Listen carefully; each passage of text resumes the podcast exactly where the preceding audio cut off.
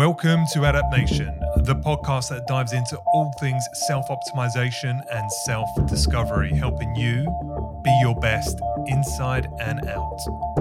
I'm your host, Steve Katazi, and today we are talking to Menno Henselmans, a distinguished and highly regarded leader in the nutrition and exercise sciences space. I was so, so excited to finally get Menno on the mics, as I've been pursuing him for over a year and he is one of the very few voices in muscle building and fat loss that speaks from a truly evidence based standpoint. He's not dogmatic, and he has walked the walk in terms of physique. Menno is known for many things, including his support of the sciences, his enviable physique, and world class coaching service. But the biggies are most probably his positions on training volume, training frequency, and training recovery to maximize muscle growth. So, for that reason, we dedicated this entire interview to Menno providing us with his definitive position on optimal weight training programming design for you, me, and every other non competing gym goer who just wants to look good naked. We'll cover Menno's thoughts on consistency, training volume, progressive overload, rep ranges, intensiveness, training to failure, recovery, frequency, periodization, and a few other things too. And for the guys who don't know much about Menno yet, we do get things started with a brief plotted history of his career and where he focuses his time nowadays. And as always, guys, full show notes are linked to within the podcast app, and you can leave your comments and questions by following that link too, which goes straight to adaptnation.io. I'm pretty sure you're going to enjoy this one. And if you do, please do me a massive favor and provide us with a short five star review in your podcast app. You have no idea just how important this is to me personally, as well as helping this show be more easily discovered by people just like you. Okay, that's enough of the preamble. Let's get straight into it. We have Menno Henselmans on his definitive guide to weight training program design. Enjoy.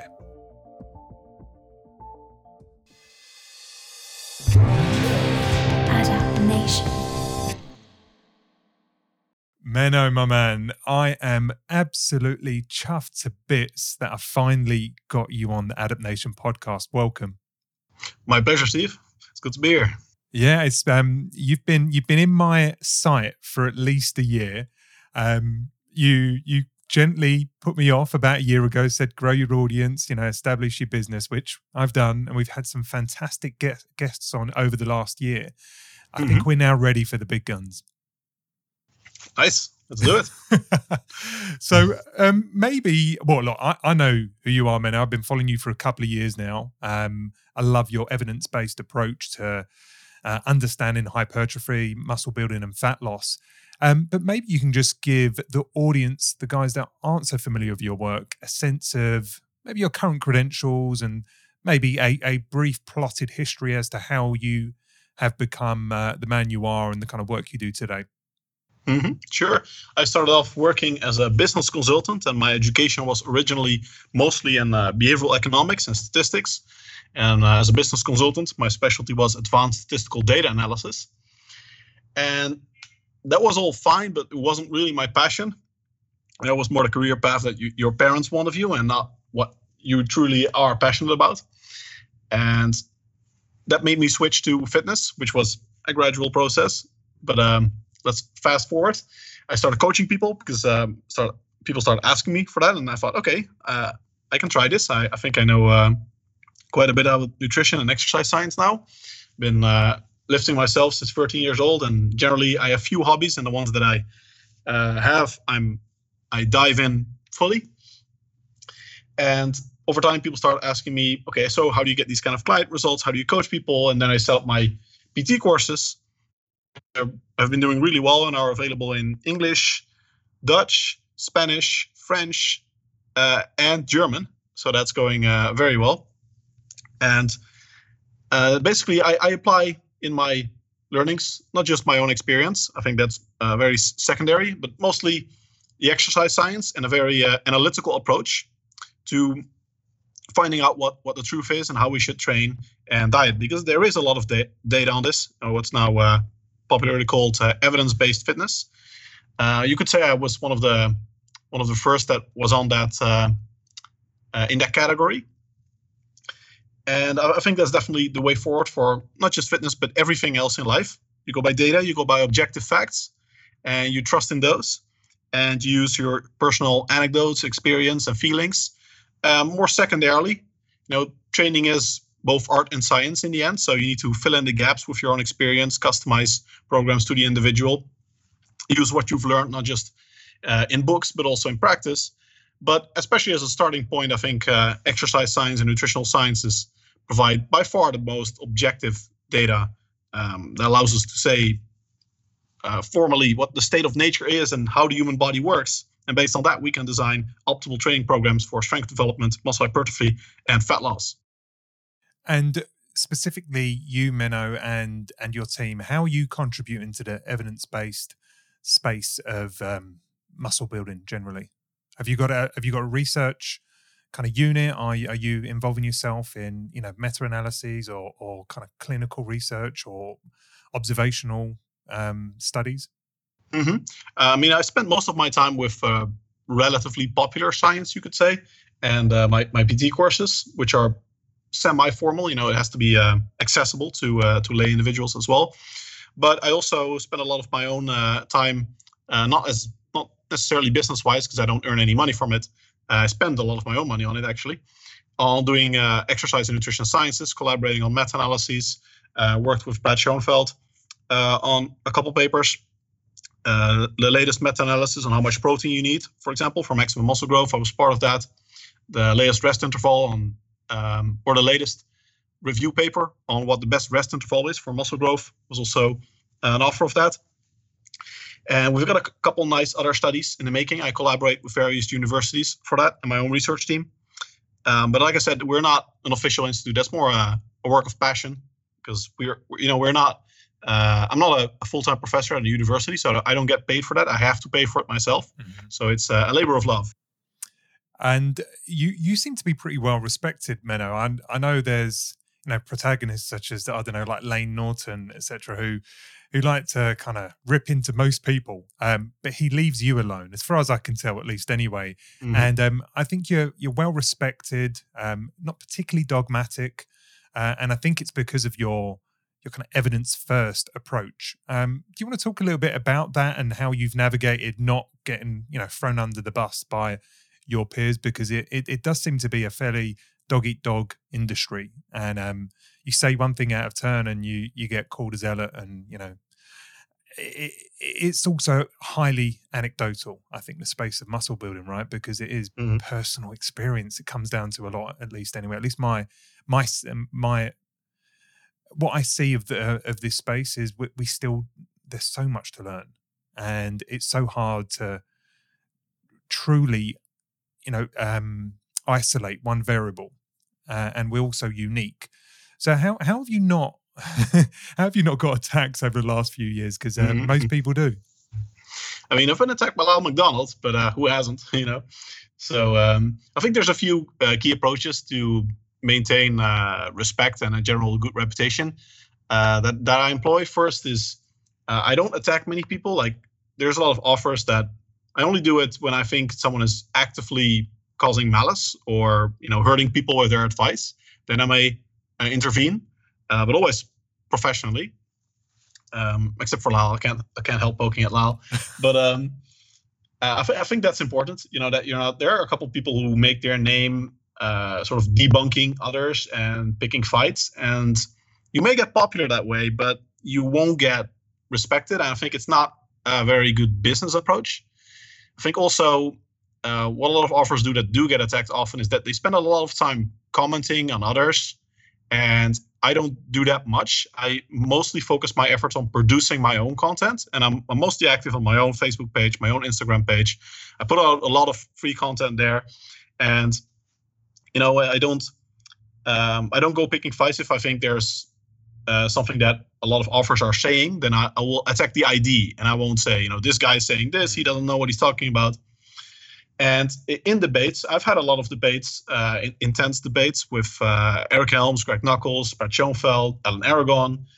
Uh, so uh, you know, I've, I've, debated pretty much every respectable name in the industry probably at some point. point, and I think the the key is that we can get along because for one, you're just a nice human being.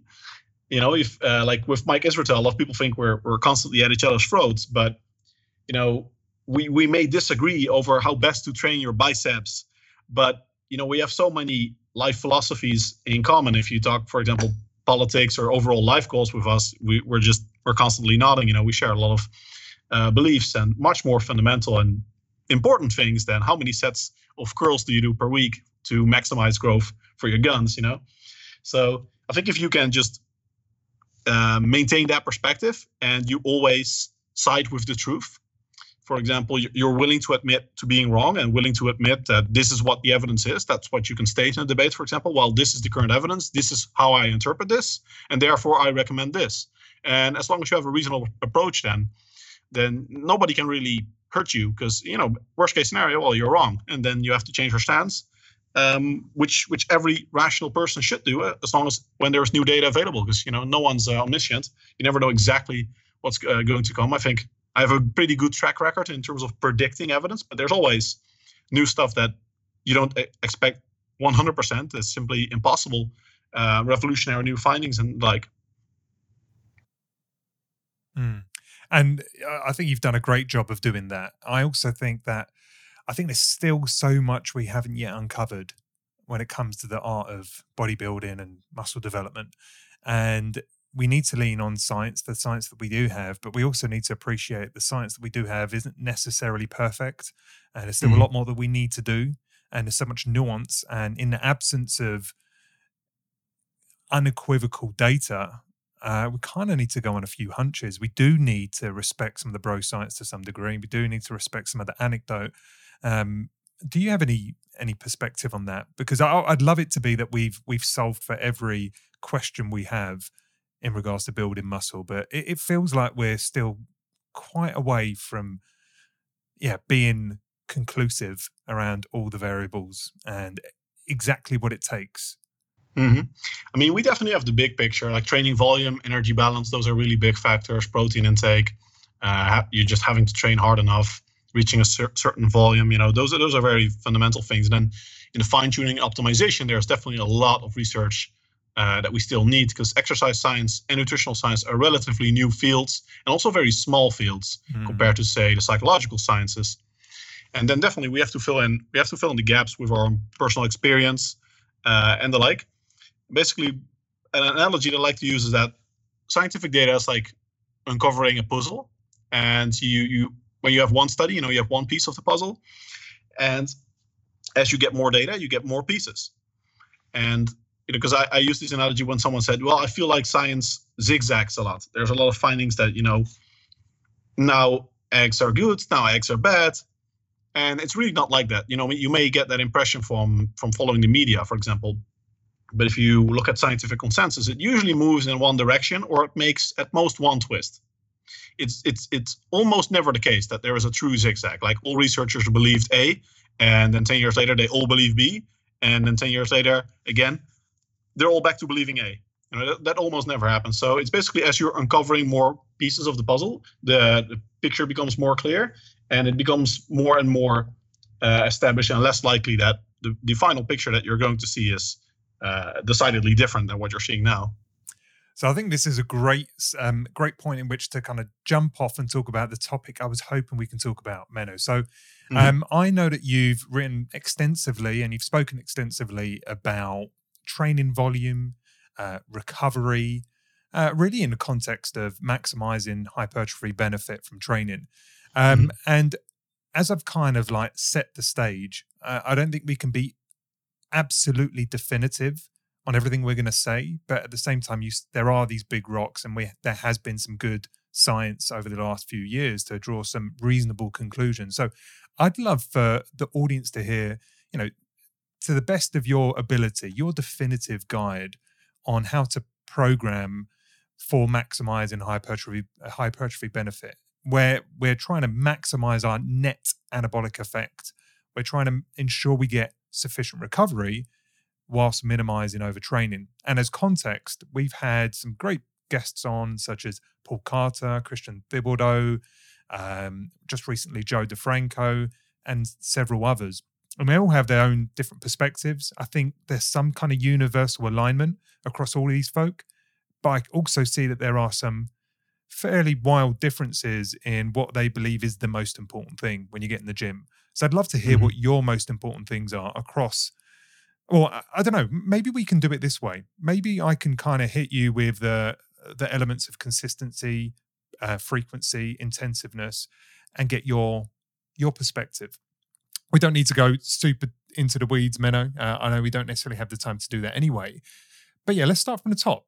Let's talk about consistency. And for me, Menno, I, and and please um, correct me if I if I'm getting this wrong, but for me, consistency or training consistency is about two things. It's about how how frequently are you participating in the same exercise to perfect it, develop it, and actually build strength in that given exercise for that muscle group. And then it's the long term training commitment of just showing up day after day, week after week, year after year. How important is consistency considering those two aspects of it? Yeah, consistency is one of those things that's theoretically not super important, but in practice, very, very important. So theoretically, there have been a couple uh, studies recently, for example, that looked at the effect of varying up your program pretty much randomly in terms of uh, rest intervals, training volume, uh, exercise selection, versus keeping it all constant. And there is a bit of a trend in favor of consistency because there are a couple downsides with excess variation uh, that we can go into in a bit. But mo- mostly they find you know it, it's not it's not a major difference. The most important thing is is uh, going back to your very first question. Most important thing, definitely, I think in evidence-based science there is there is ze- there is zero contention that training volume is the most important variable of any training program. Just like energy balance is the most important variable of any nutritional program and how you fill in that volume and how you manipulate it, distribute it across the week, what kind of modalities to use to get that volume. Uh, there's much more contention that way and more more variation, but you need to uh, hit a certain amount of volume for each muscle group basically because we know that the primary stimulus for muscle growth, for muscle hypertrophy to occur, is mechanical tension on the muscle fibers, hmm. and that initiates a cascade of anabolic signaling that ultimately results in the muscle getting bigger via increased protein synthesis, muscle protein synthesis. So th- that process, that that is the very fundamental adaptation that we're targeting. Mechanical tension on the muscle fibers is the means to achieve that, and the only way to to get enough tension, enough time on tension, enough total tension, is by getting a certain amount of volume in over time. Otherwise, we see in a lot of studies that you simply don't um, you simply don't progress. Even if you, for example, you don't cross the minimum threshold of volume you need for progression, then you're just you're building a little muscle, losing a little bit of muscle, and by next week, say training only once a week, then you're just back to where you started. And a lot of people experience this if they, you know, they're they're just kind of messing about in the gym, not training very hard, maybe one or two workouts. Then at some point, you just stop getting anywhere, and um, it, you just need to do more total work. And then we can talk about, you know, how best to do that. But priority number one is just doing enough hard work. Okay. Well, actually, you you pivoted to another another question, but I think that's perfect. So you're you're, you're saying priority number one, sufficient training volume. Now, um, maybe we can we can create a distinction here. So I have pursued, like personally, I have pursued escalating volume uh, through my kind of training career, uh, and I got quite obsessive about you know progressive overload a function of that is just more volume uh, more work volume. And i kind of got slapped around a little bit by paul carter and i think it was right. Uh, he was saying like you know this this idea that people are just pursuing volume for volume's sake he said he said it doesn't logically he he can't support it logically this idea of ever increasing volume. Um, and he said there's a difference between you know hard valuable sets and junk volume and I think if I'm honest, I may have been mm. doing some junk volume with the desire just to just generally do more work, right? That overall kind of volume load. What's your thoughts on that? I mean, because I, would anticipate if you just done body weight exercises and you just continue to do more and more and more and more and more of those, that wouldn't necessarily provide the level of adaptation you're looking for. Yeah, I don't think increasing training volume is a good way to implement progressive overload. Um, that actually reveals a fundamental misunderstanding of what progressive overload is. Because progressive overload, a lot of people have the idea that progressive overload is, is the stimulus for muscle growth, but it's not. It's the measure. Your training session is the stimulus for muscle growth. And then the fact that you're stronger the next session, allowing you to implement progressive overload, so the fact that you can implement it by increasing the weight or doing more repetitions, is the measurement that you have adapted to the previous session, which tells you a lot of positive things and is crucial uh, to know if you want to optimize your program because it means a that you have recovered because um, after a training session there is fatigue strength goes down afterwards starts super compensation and strength goes back up to beyond baseline. Mm. so the fact that your strength is now higher means that a you have recovered and b you have super compensated which is really useful to know because if you're doing too much volume for example you may not recover in time and you may not see that strength increase. And that's also what you're the problem that you're going to run into if you're just going to increase the volume too much you're not going to recover anymore. And if you're not recovering, then you're you're not going to grow. You're just constantly stuck in a sort of flux where you're only barely repairing your muscles from each workout, and you're not allowing actual net new muscle growth to occur.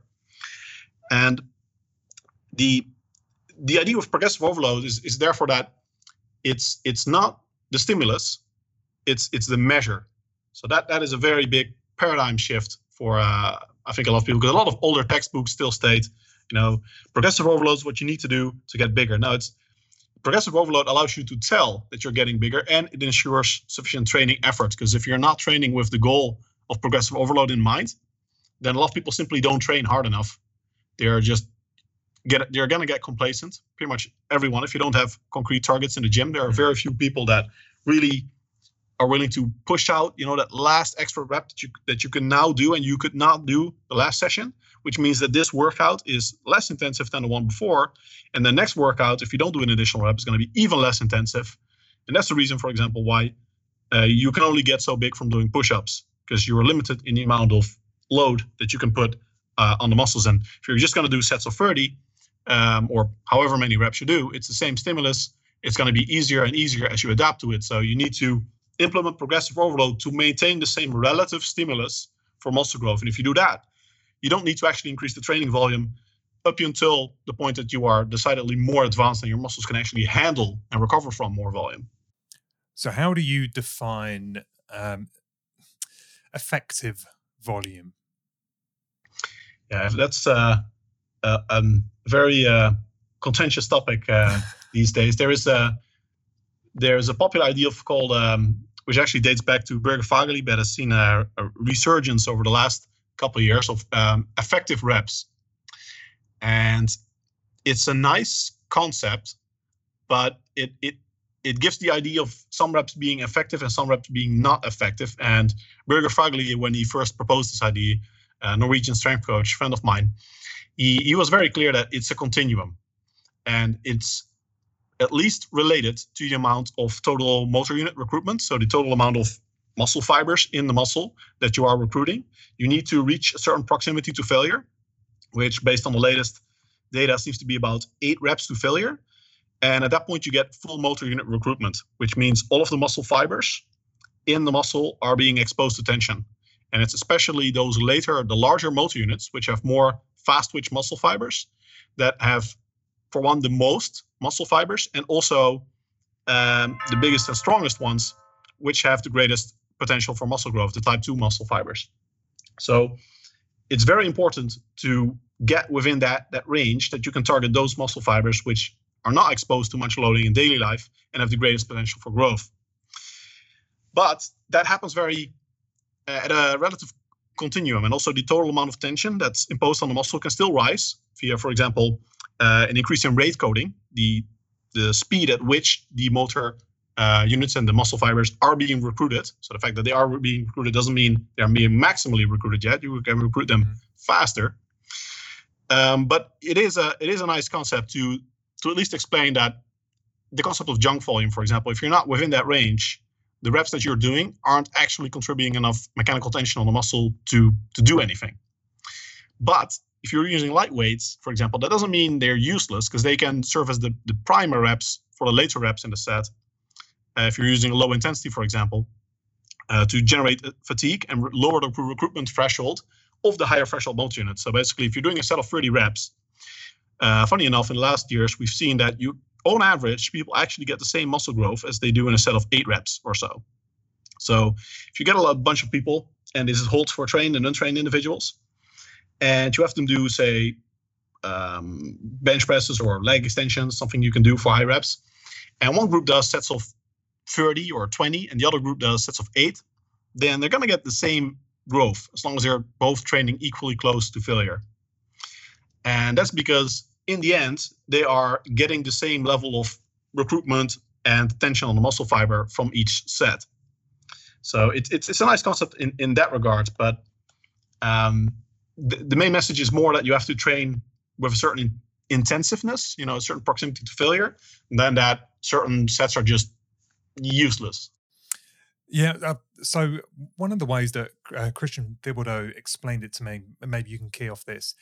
He said it. Um, I'm going to pr- probably get this slightly wrong, but he was saying, you know, over eighty percent of like that intensiveness uh, of effort do you see you know maximal response from weightlifting so he said whilst you can pick up a, a weight which is maybe 70% of your 1rm uh, and with every rep you are fatiguing right by a couple of points it gets um, perceptively harder with every rep which we all know right as you as you work out so he's saying mm. that you have to get to the kind of threshold of say 80% of perceived relative intensity and at which that at which point that's when you are maximally recruiting as you've said maximally recruiting both the combination of fatigue and the combination of uh, motor unit kind of uh, excitation. That's when things are really happening. So in his eyes yes you can do any any set of what any um overall load but it's only once you've got that kind of perceived effort of 80% plus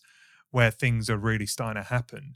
And therefore um, when you combine that with perhaps doing too much volume, which might then create too much stress and create too much of a kind of catabolic uh, counter to the anabolic effect you're trying to go for, his position or his latest position is managing your volume down for the the minimally the minimal dose to get the maximum result in his eyes was a more effective strategy of providing you with a net anabolic effect um, I don't know if I've got that completely right. Probably got a few things wrong there, but do you agree with that mm-hmm. sentiment? Uh, do you want to correct anything I've said, or just kind of put a new, different kind of spin on it?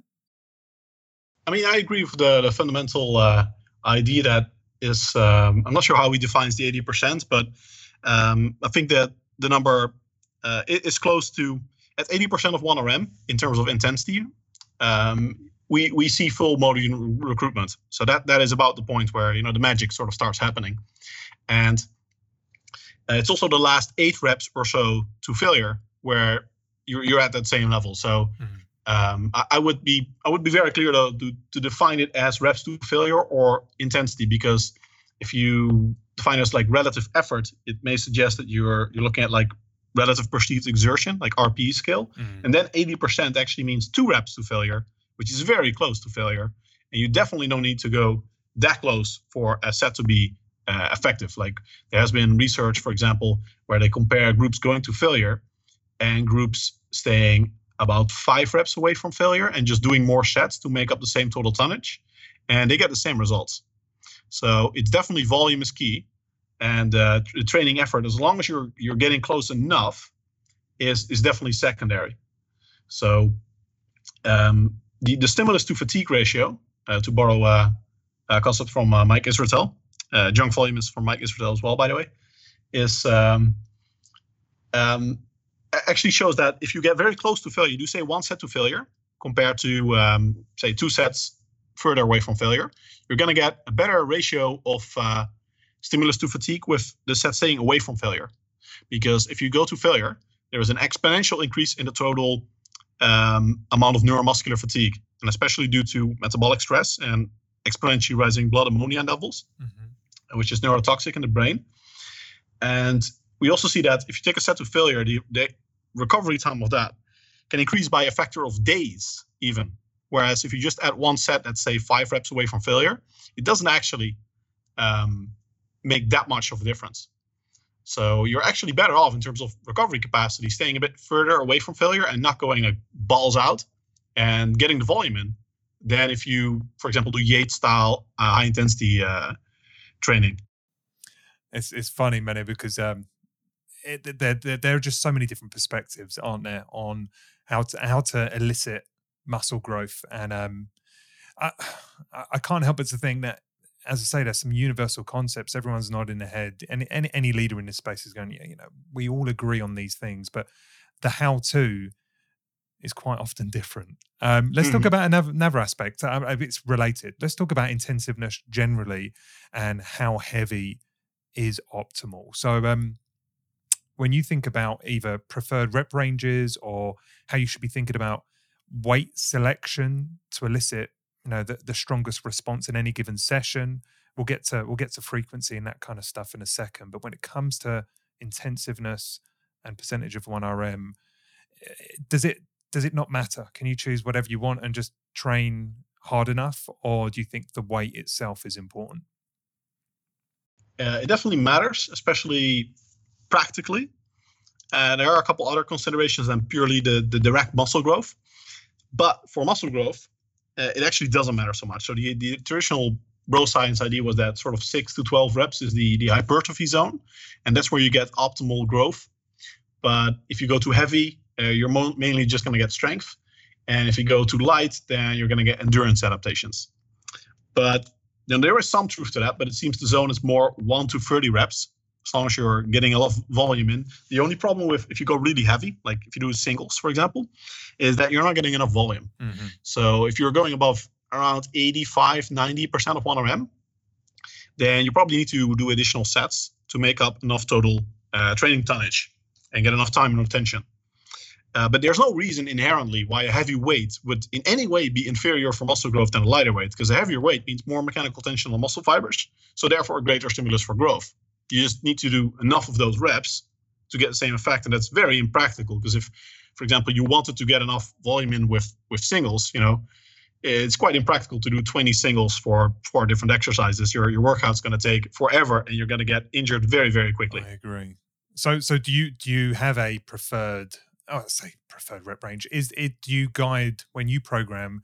Do you guide within a kind of certain window of reps to be able to get the benefit of both? Getting stronger and also getting enough volume in, where's your kind of sweet spot if you had to call one? I don't think there's so much a, a sweet spot, especially not at a population level. Um, I usually use intensities uh, based on uh, percentage 1RM because there is some research suggesting that that may help um, with individual differences. So some people, women for example, can generally do more reps at 80% 1RM or below uh, than men. And there's also some research suggesting that women do better on um, higher rep kind of training. One study even finding greater muscle growth, though it was a really poor study.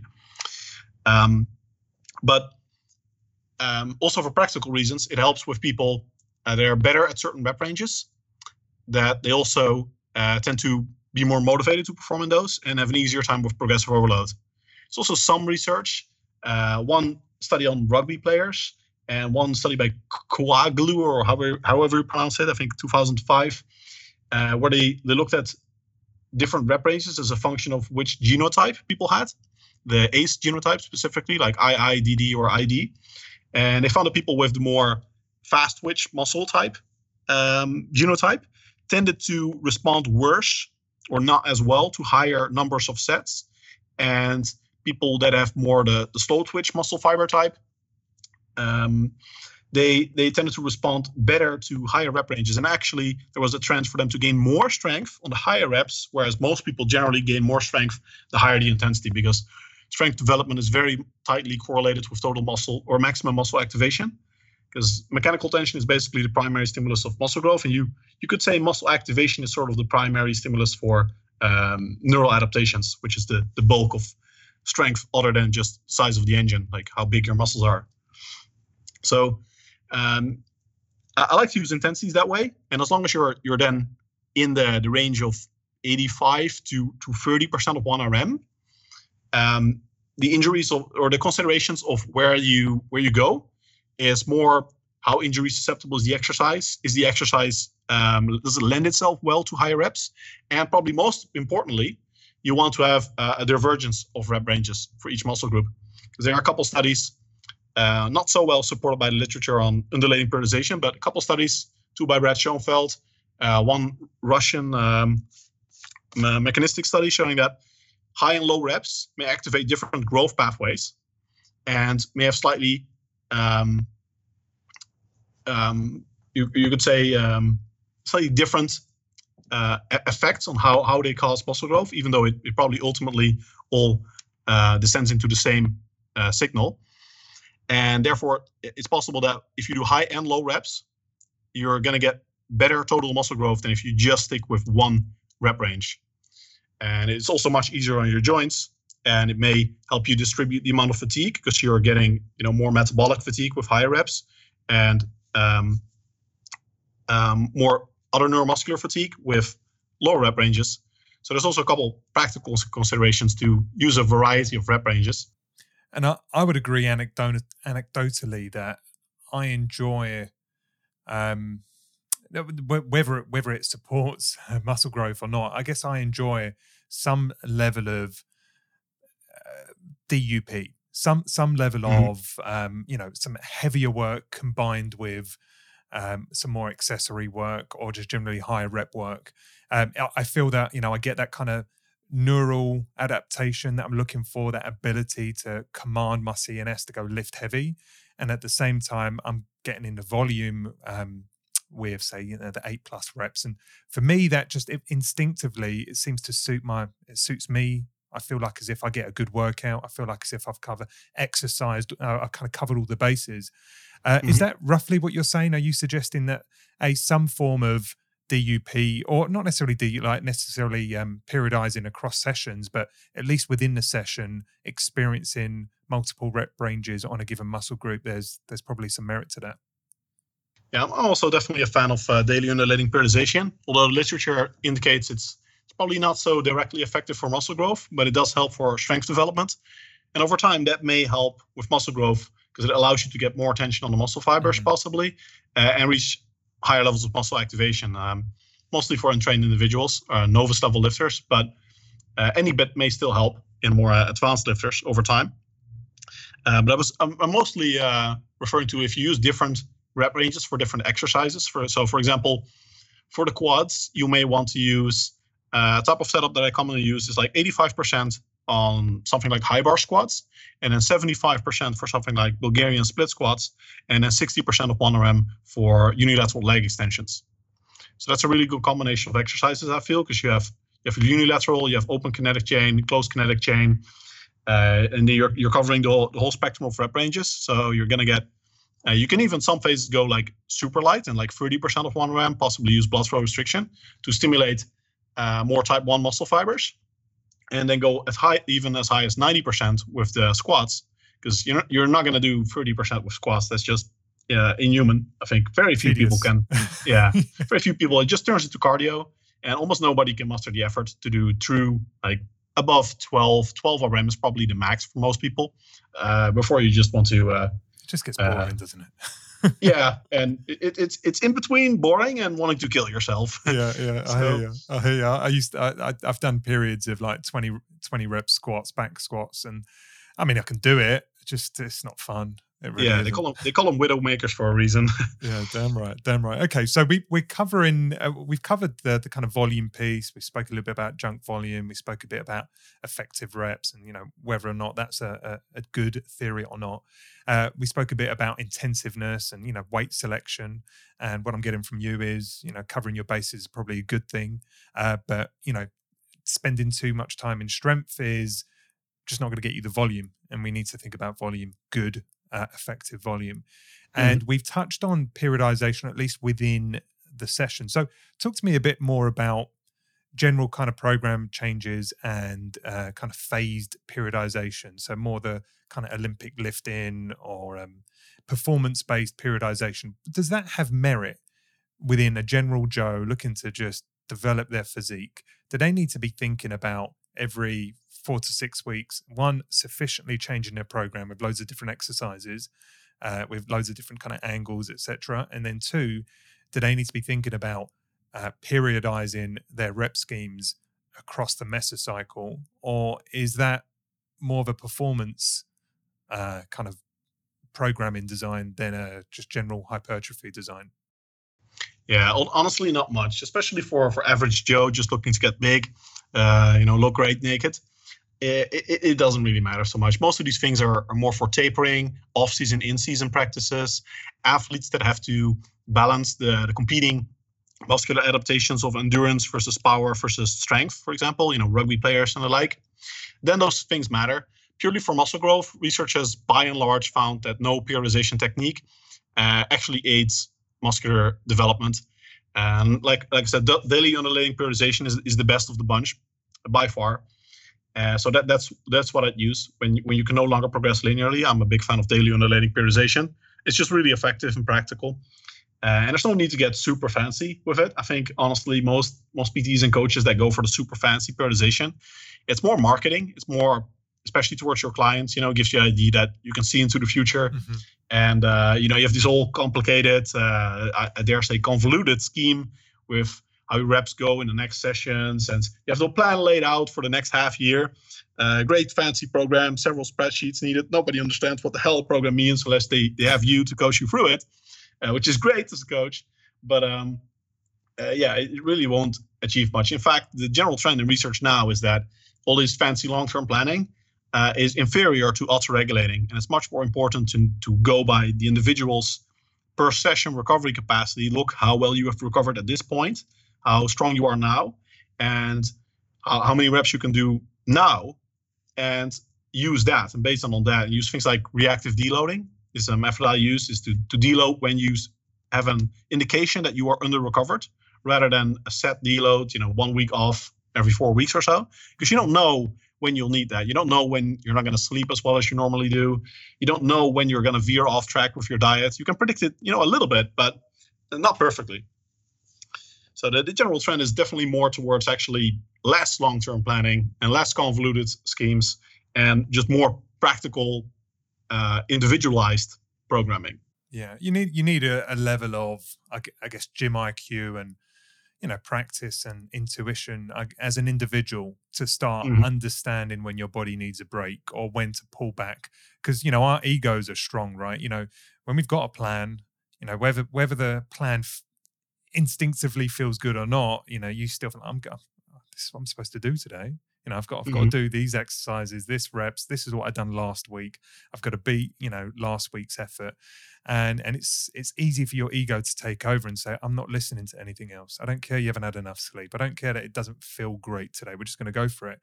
And i you know what? I think we're very um uh, I think we've got a lot of capability. We can kind of dig deep when we need to, but it's not always the best strategy. So I think what you're saying there, like that ability to understand your recover your recovery, I think it takes a bit of time. Uh, do you agree? Do you think that's a kind of learned uh, intuition and understanding of your body, or do you think people can get there pretty quickly? Yeah, definitely. Uh, it, it, helps a lot for sure, especially with injuries and the like. Um, I, I do rely mostly again on data rather than uh, someone's subjective assessment. Uh, especially the someone's strength at a certain level. Because if you if you look at like general adaptation syndrome, like I said, after the session, you're you're gonna get neuromuscular fatigue. You're gonna dip below your baseline strength level, and then it's gonna at some point come back up. So you can sort of tell theoretically based on the two time points that you have, uh, one session strength and the other session strength, how likely it is that you have either under or uh, overtrained. And based on that, you can um, adjust your training volume or even do like an, an on the spot ad hoc uh, reactive deload. Uh, but I think it's definitely important to have um, objective guidelines um, to of, of, data points to go by because you know they're, they're, they're very big individual differences. Like you say, some people uh, are prone to to over uh, commit and basically.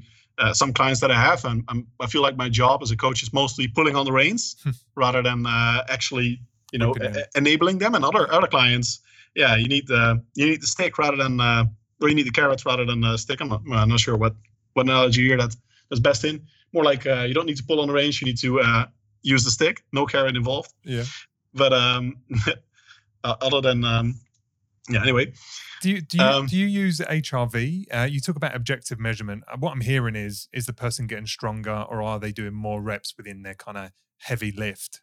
Heavy. Mm. I'm I'm talking relative to you know where they're at. So, you know, are they getting stronger? Are they able to do more within that same weight?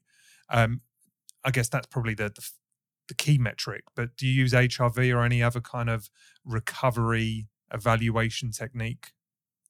No, funny enough, there's um, this is one of those things where you would think that uh, uh, you get sci-fi gadgets that can help with this, but there's been a lot of research into recovery, and basically the conclusion is that the only thing that actually is a good measure of recovery is your actual performance, which is you know the, the most direct measure. I think work capacity and objective RM strength are best, and anything else has basically failed to to predict performance. And HRV has has failed horribly in the last three studies um, that have been done on this. It really doesn't predict much at all. In fact, it's it, looking at your HRV is basically like looking at your horoscope to see if it's time to squat. Do you know what? And it's, it's funny because you, you hear some people that have really lent in on and specialized in HRV and they swear by it. They feel it's one of the best predictors to overall kind of health and well being. And we should be mindful of it. Um, mm-hmm. I, I, don't know. I don't know where I sit on that at the minute. I, you know, science might take a while to catch up with the validity of it, or we might be just kidding ourselves. But what I will say to some degree is, you know, I wear an Oura ring, and there is definitely some correlation between how good I feel and what ends up happening in the gym and the the, the Oura ring score on HRV. There is some correlation. That being said, I, mm-hmm. I, I, I, seldom do I pay do I let it inform my activity. Maybe I should, but I go, oh, I've got a low HRV. I'm going to train anyway. Do you know mm-hmm. what I mm-hmm. mean? So I, I, I, wonder if the you know the science is going to catch up with some of the people that you know swear by this being you know the gold standard of understanding if we're ready to train and ready to generally perform well in life. Uh, there's a very good explanation for why there's a, a perceived correlation within individuals, and that's also what I've experienced very strongly in my clients. Um, is that one placebo and nocebo effects combined with confirmation bias and uh, selective memory, which is a very well established psychological phenomena. Basically, when you look at your HRV in the morning and it says uh, your workout is going to suck, then mm-hmm. you're already demotivated. You go to the gym, you know, you, you give it a half-assed effort, and your session indeed sucks. And then it's like HRV was right. And the next time it's going to be even worse because then when now it's oh yeah, it's definitely going to suck. And when HRV says your session is going to be awesome. Then you're all you know revved up, ready to go. You're going to give it maximal effort, and if you do, generally you'll find that yeah, your performance is, is pretty good. So if you combine that with uh, the idea that if you already believe in something, it's much easier to to pick those um, those out of your memory and you know ignore the ones where oh, HRV wasn't too good, but the session was actually okay. And I also seen a lot of clients that um, their subjective assessment of the session does not correlate with performance. So, especially for example, when people are injured, it really gets them down, and they'll come like, "I had a really bad session, Menno," and look at their data, and it's like, so the first exercise they did, uh, they got some pain, and everything else progressed perfectly, but the first session they were just down, and then they, they didn't really pay attention to the fact that everything else really went well. They, you know, they, they were hurting, and the, the first session, the start of the session was not good. So in their mind, the session was sort of ruined. There's also times when, especially after overeating, people are really prone to tell themselves like, "Oh, now I'm better recovered."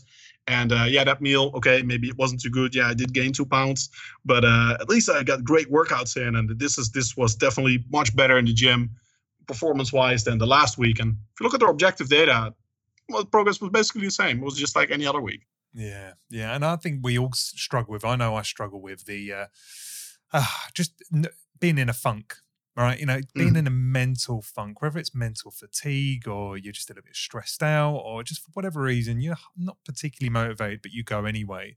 And, um, you know, that kind of suck factor can either ruin your workout or more often than not for me, in spite of that, once I get going, I still have a good workout. I still progress or at least match the performance of last week. So, we're complicated species. We really are. I mean, we we, we assume mm. we can do we're not going to do shit and we end up doing just as good. Now, what does that tell us? Does that mean that we're just tired and we need more sleep and mentally we're a bit too fatigued, or are our muscles actually fatigued and unable to perform? Uh, I think the jury's out a little bit on that. Look, I want to I want to transition because I know we haven't got much longer. I want to transition to frequency. So, mm-hmm. frequency for the audience, I'm talking specifically around how frequently do you train a given muscle group.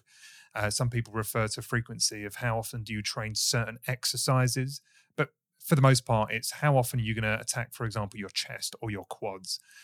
Um, I know you've done some research on this. You've looked at some papers as well. Um, what's your overall position on this in terms of optimal frequency if you can program it well? Yeah, I mean, I'm known as the high frequency guy, which is now, you know, sort of sort of getting popular. High frequency training, and there, there has been more and more research, or actually, I would say, there was initially promising research, and then it was way out there, and I started doing full body workouts every day, and a lot of people are like, "That's crazy! You cannot do it." Um, but now a lot of people have seen the results, and I've seen that it actually does work really well. And there've been a couple papers, starting with the, uh, the infamous Norwegian Frequency Project, where they put the Norwegian powerlifting team on the exact same programs, performed in either three workouts or six workouts. So they split them up basically uh, two three long full body workouts, just cut them in half and did them six times, which means they were exercising every muscle group in their body almost every single day. And bodybuilders would be like, "Oh, that's heresy. That's crazy. That no human being could do that." But funny enough, you know, if you look at other other realms like like gymnasts or Olympic weightlifters, the ideal full body workouts every single day is is completely normal. If if you tell them like, I have this crazy new idea, I'm gonna do full body workouts every single day, and they're like, yeah, we've been doing that for the last 50 years. Mm-hmm. So um, it, it, it, really, uh, you know, the, the bro science idea of training a muscle once a week has been very thoroughly debunked as being optimal. There's a lot of research now showing that you probably can't get enough volume in, uh, and you need at least two workouts. And the most debate is is there a benefit to doing more than two workouts per week per muscle group? And I think there are some benefits, and it's mostly mediated by being able to do more more reps, so getting more volume and getting higher um, higher stimulus to fatigue ratio. So there's some research showing, for example, that this testosterone to cortisol ratio of people is better if they do higher frequency training.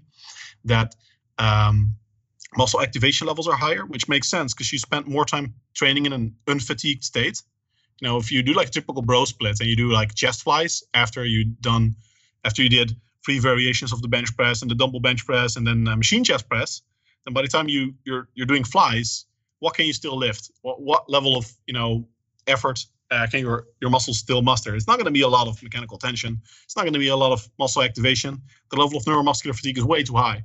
So say you put half those exercises on their own separate day, then you can perform a lot more repetitions. They're going to achieve higher levels of muscle activation, more mechanical tension on the muscle fibers. It makes sense that they should grow a bit more. Now it's a pretty small difference as long as you're getting the total volume in, uh, which in practice is generally also much harder if you're doing like one or two workouts, especially one workout. It's it's just not going to be very feasible to to get the optimal volume in. So uh, I think in practice there there is definitely a big, uh, or not a big, but a small advantage to uh, to higher frequency training above twice a week, and you can even go up to full body every day. Uh, I'm I'm a bit more hesitant in the beginners because uh, there's for some some beginners there's there's no such thing as an effective training volume that's also uh, doable every single day. You know, even like one hard set in an untrained individual may already be too much. It's not it's not something you, you can do again the next day. Mm. I mean, I, I would say I'm beyond, you know, the the beginner status. I I put myself in the kind of middle middle-ish um, status of kind of uh, training career. Been training for quite a while, and I would say, given my training intensity, I wouldn't be able to do chest two days in a row, based on how I train. Now mm-hmm. I know if you train differently, you could. I, I, know you could. I've I have had stints of low, lower lower exertion everyday training, um, it just feels a little bit boring. But when I go balls to the wall, like probably probably trying to work out, um, I couldn't repeat that, or at least my body doesn't. It doesn't feel like as if it's the right thing to do to go do that the same, you know, the same thing the next day. So for me, I need I need the day off uh, between hitting that same muscle group.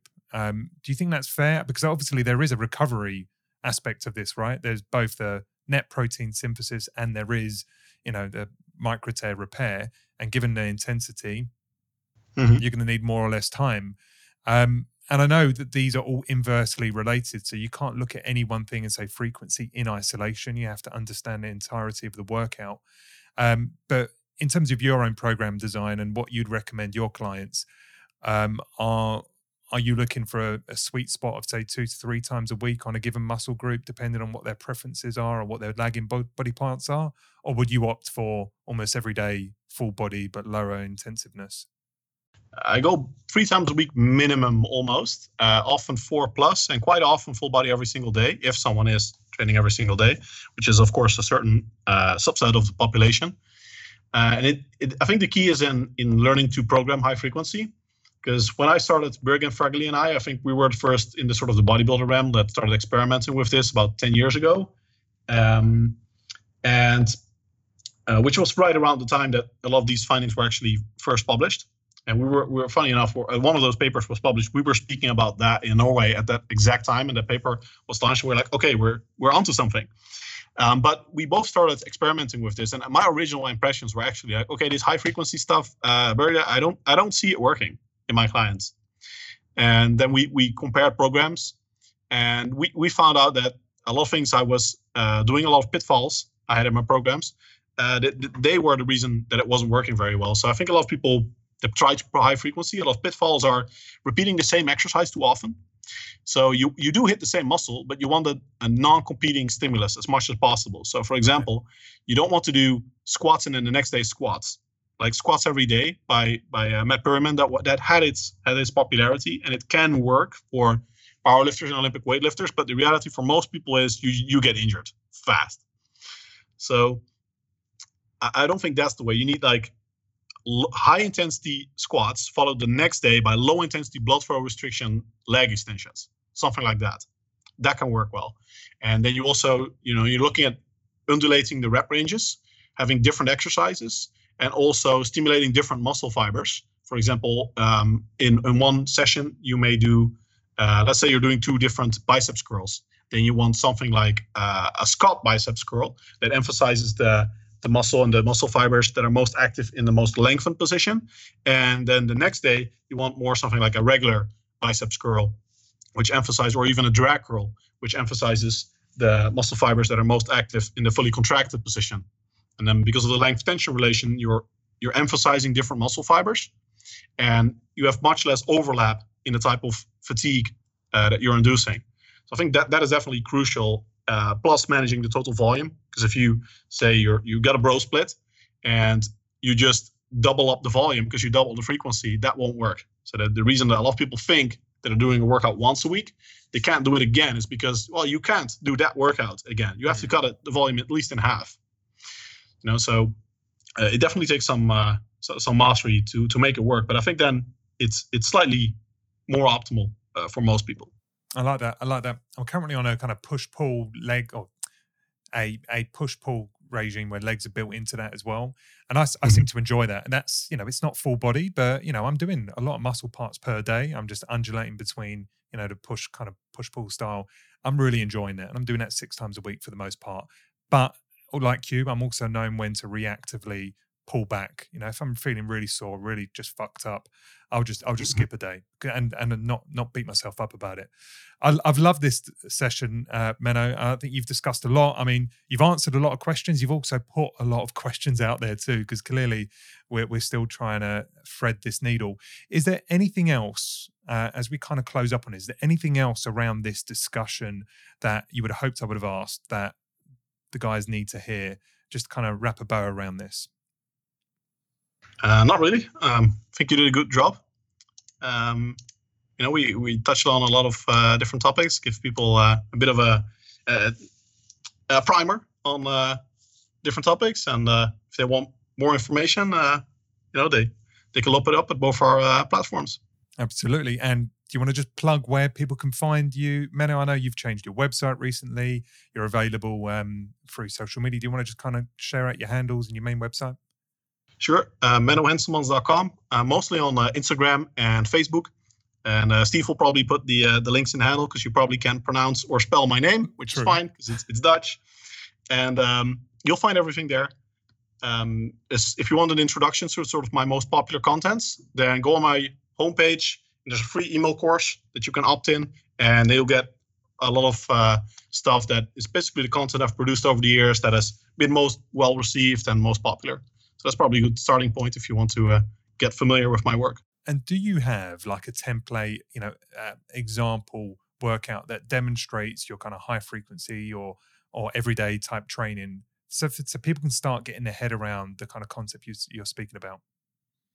I don't, um, and that's uh, very deliberate because I'm uh, I'm a big proponent of uh, individualized program design uh, and no cookie cutter programs. So uh, I, will give people the principles uh, to make it work, and then you have to apply those principles to yourself as an individual. Mm-hmm. I think that is that is the most effective method because if you if I just give a program, I find that most people they just follow it and don't know why you're doing it that way, and that's not very educational. Oh, I totally agree. Menno, it's been a true pleasure. I'm going to let you crack on with the rest of your day. I know you've got other things going on. Um, hopefully, we can keep in touch. I'll get this out very shortly. Um, I will share it with you so you can share with your audience too. And yeah, thanks once again for the chat. Uh, maybe we can do a part two on a on a deeper dive in some other area in due course. Great, will do. And uh, let me know when you share it, and I'll be sure to share it as well. You're a star, man. I appreciate that. Great. Nice talk to you, Steve.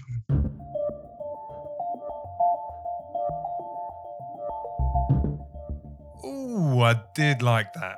You know, it was shorter than the rest of our podcasts, but it was just as impactful. Menno managed to condense so much of his wisdom when it comes to training into that one hour. I hope you enjoyed it. Please make sure you follow him and you know continue to keep up with his research and his understanding of muscle building. Now, guys, I do have a super quick plug the Be Your Best Self Optimization Journey, which is a online course of sorts focused on personal development, but more around holistically running your life and being your best. Well, that launched in December, and so far we have had a reasonable uptake. The feedback, however, has been phenomenal. Now, the only way we're going to get the word out here is by people listening to this show, at least checking out the website, seeing what the product is, what the service is, clicking through some of the links, look at the PDF planner, and if you like it, spread the word. It's through word of mouth and through great experiences that this unique service, this enablement of you leading your best life through inspirational daily education, how that will get to the people that actually need it. So if you like the sound of it, I would encourage you to sign up. It's got a 14 day money back guarantee, so there is no questions asked if for whatever reason you need to pull out. But I'm telling you, these 100 days could transform your life. These 100 days could enable you with that instruction manual for life, that guidebook for life that, you know, quite frankly, does not exist in one place. And as a little thank you to our podcast listeners, within the show notes, you do have a coupon code for some money off. Okay, that's my shameless plug done. Have a great rest of the week. I'm going to let you crack on and be your best.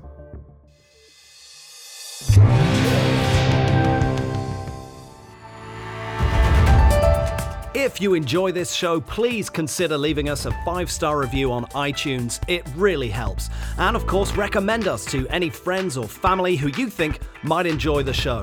Feel free to get in touch with us via our website, adaptnation.io, or your favorite social media channel.